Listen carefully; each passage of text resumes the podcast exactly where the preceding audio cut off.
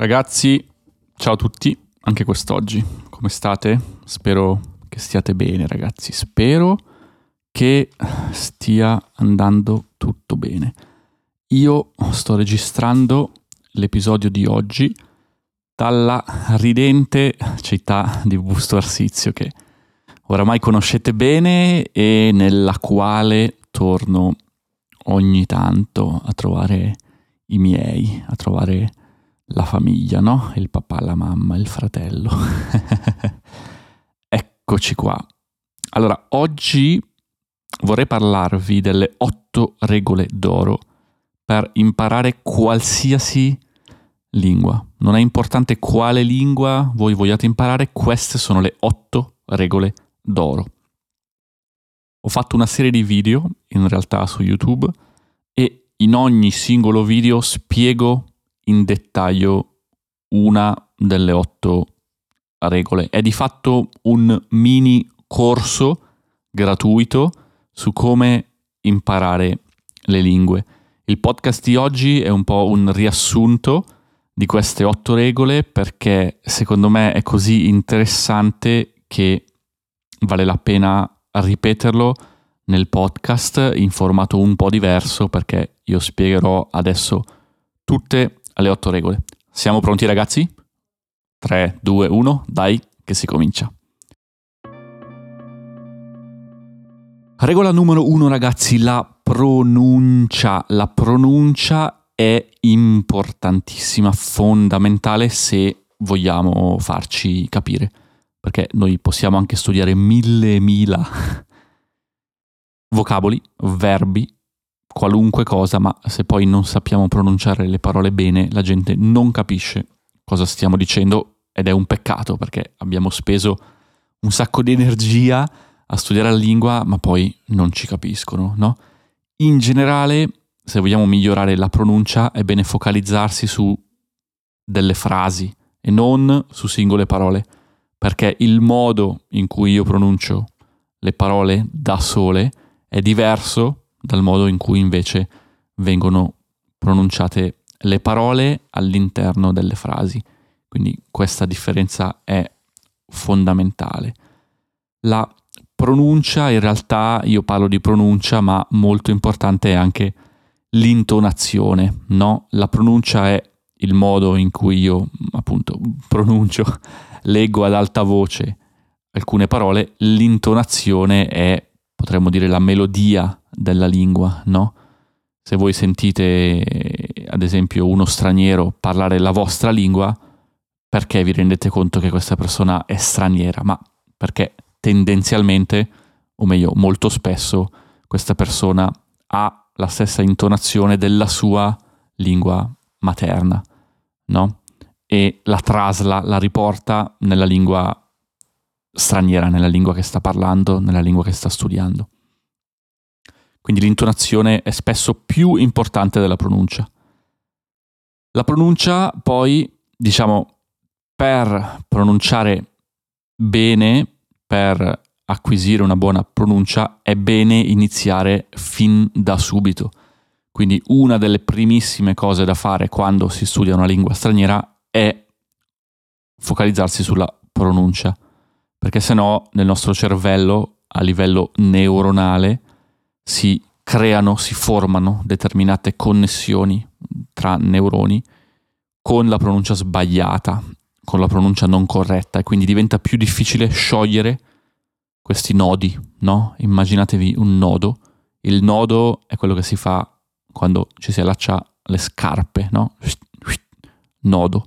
Ecco, se il nodo è molto duro, è più difficile da sciogliere se è stato annodato male. Ecco perché è bene iniziare da subito con la pronuncia e non andare a correggerla dopo perché ci vuole molto più tempo. Si può fare, non è impossibile, ma ci vuole molto più tempo. Regola d'oro numero due, ragazzi, il feedback. È fondamentale il feedback, perché se no come facciamo a sapere se stiamo facendo qualcosa bene o male, se quello che diciamo è giusto o se ci sono degli errori di grammatica, ad esempio, o se stiamo usando la preposizione corretta.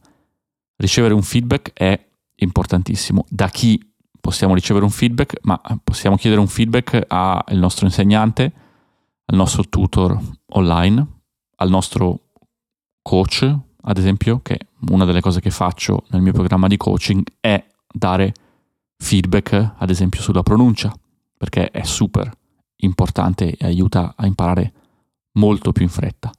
Possiamo chiedere feedback anche a un amico o un'amica che però, diciamo, deve essere una persona che conosce bene la lingua. Perché una volta io ho provato a chiedere feedback a un'amica e lei mi ha detto Simone parli molto bene. Ecco, questo feedback non, non mi aiuta a, a, migliorare, no? Sono contento, diciamo che parlo bene, ehm, sicuramente è meglio che non, ah Simone parli molto male, però non mi aiuta a migliorare, no? Parlo bene perché? Che cos'è che sto facendo bene? Sto pronunciando bene le parole o forse è l'intuizione che sto facendo bene? Ma faccio errori con la grammatica. Mm, il feedback deve essere preciso, ecco perché una persona che conosce bene la lingua sa dare un buon feedback di solito e non tutte le persone che parlano una lingua, anche se è la loro madrelingua, conoscono bene i dettagli di come è strutturata una lingua. La regola d'oro numero 3, ragazzi, è la costanza. La costanza, io lo ripeto sempre, non mi stancherò mai di ripeterlo, sono costante nel ripetere che la costanza è importante. Ragazzi, allora ci sono diversi motivi per cui la costanza è importante. Uno, perché stiamo dicendo, stiamo comunicando al nostro cervello che la lingua che stiamo imparando, l'italiano, nel vostro caso ad esempio, è importante. Stiamo dicendo al cervello, ah, l'italiano è importante. Quindi se il cervello sa che l'italiano è importante, allora quando vedrà delle parole nuove in italiano, avrà la tendenza a ricordare queste parole e non a dimenticarle. Perché io sto studiando italiano tutti i giorni. C'è inoltre il concetto di rumore in testa che um, è stato introdotto da Barber Krashen uh, oramai più di 30 anni fa che loro chiamano Dean in the Head e che in sostanza dice che se noi ci esponiamo costantemente alla lingua che stiamo studiando, ci ritroveremo durante il corso della giornata, durante le nostre giornate, ad avere in testa delle parole, delle frasi in questa lingua. E questo è splendido perché praticamente stiamo quasi ripassando mentalmente delle parole abbiamo delle parole in testa, siamo a contatto con la lingua senza quasi farlo apposta, no? non intenzionalmente, ma grazie all'esposizione costante. Studiare con costanza inoltre rende molto più semplice il processo di formazione, il processo di creazione delle abitudini. Quindi se imparare una lingua diventa un'abitudine, io non devo più neanche chiedermi oggi che cosa faccio, so già che mi sveglio, faccio colazione, studio italiano mezz'ora, perché è un'abitudine, sono abituato, lo faccio tutti i giorni, così come mi lavo i denti tutti i giorni. Ecco perché è così importante il potere della costanza. Regola d'oro numero 4, la ripetizione, ragazzi. Come forse sapete, perché ne ho parlato già in un paio di video su YouTube, a parte queste otto regole d'oro, esiste il concetto di curva della dimenticanza, no? che è stato introdotto da Hermann Ebbinghaus oramai più di 100-150 anni fa, che era uno studioso tedesco, uno psicologo, che ha studiato come funziona la memoria, quindi come noi ricordiamo le cose e, e quindi come noi dimentichiamo le cose e ha visto che se leggiamo una qualunque cosa, un'informazione nuova, dopo circa un'ora tendiamo a ricordare il 44% di quello che abbiamo letto, quindi meno della metà. E questa percentuale scende in maniera drastica, in maniera molto, molto rapida, molto veloce, dopo un giorno, dopo tre giorni, eccetera. Ecco perché ripetere è utilissimo, perché prolunga questa curva, fa sì che non ci dimentichiamo le cose così velocemente, perché è quasi come se con ogni nuova ripetizione dessimo op, una nuova spinta alle nuove parole e quindi questa curva è meno ripida, dimentichiamo ma non così velocemente.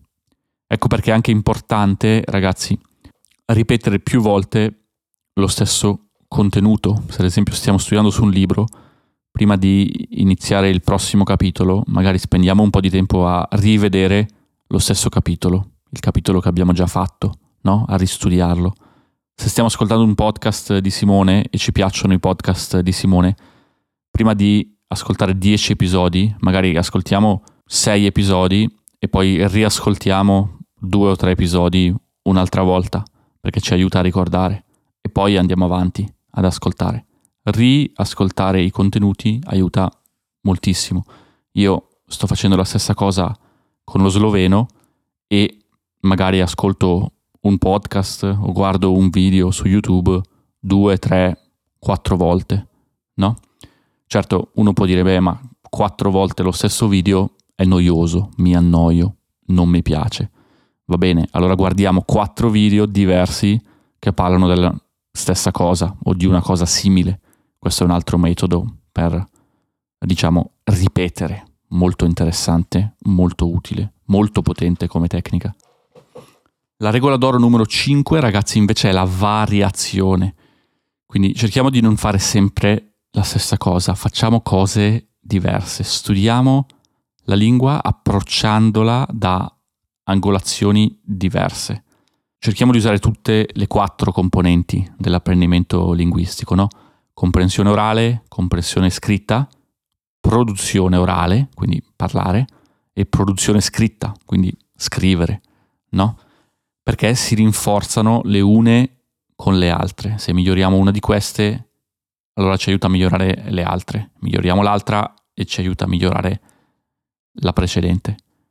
Perché ogni volta utilizziamo un tipo di contenuto in modo diverso, questo è veramente utile anche per il nostro cervello per ricordare meglio un po' tutto, i nuovi vocaboli, le nuove espressioni, eccetera. È anche ovviamente più divertente perché, come detto, non facciamo sempre la stessa cosa, ma cambiamo un po' quello che facciamo, gli diamo un'angolatura differente. Regola d'oro numero 6, ragazzi, è l'interesse. Quindi tutte queste regole che abbiamo visto non valgono niente se non c'è l'interesse. Cioè io posso anche guardare un video 3-4 volte, 5, 10, 1000 volte, ma se non mi interessa il video, il contenuto, non mi ricordo niente ragazzi, non mi ricordo nulla. Ecco perché l'interesse è fondamentale. In italiano diciamo, se no mi entra da una parte e mi esce dall'altra, no? Cioè entra dall'orecchio sinistro, esce dall'orecchio destro, quindi nel momento in cui mi viene detta una cosa già me la sono dimenticata perché non mi interessa. Quindi cercate di consumare continuamente contenuti interessanti, che è un po' quello che io cerco di fare, spero di fare, ma me lo dite voi con questo podcast. Cerco continuamente di creare contenuti interessanti perché voi possiate imparare l'italiano in maniera interessante, in maniera più efficace, più efficiente ovviamente divertendovi anche un po'. Regola d'oro numero 7, ragazzi, l'integrazione. Allora cerchiamo di integrare l'apprendimento delle lingue nella nostra vita. Mentre stiamo studiando la lingua, ma questa cosa è fondamentale in realtà soprattutto quando già parliamo la lingua ad un buon livello per mantenerla. Ok? Ad esempio io è un po' che non uso il francese e quando ero ad Danzica sono andato a vedere il museo della Solidarność. Spero di averlo pronunciato bene perché il mio polacco è davvero molto scarso. e c'era un'audioguida e io l'audioguida l'ho presa in francese, quindi ho fatto una visita guidata al museo in francese perché era una buona opportunità di essere, diciamo, in contatto un po' con la lingua francese che ultimamente sto usando poco. Quindi ho integrato la lingua nella mia vita. Oppure il portoghese, io come ho già raccontato credo altre volte, ho fatto la preparazione, il corso di preparazione per la certificazione come project manager, l'ho fatto in portoghese, un'azienda brasiliana, il corso era online, quindi due volte alla settimana io mi connettevo online per tre ore e parlavamo in portoghese e um, preparavamo l'esame di project management, io e altre persone, praticamente quasi tutti brasiliani.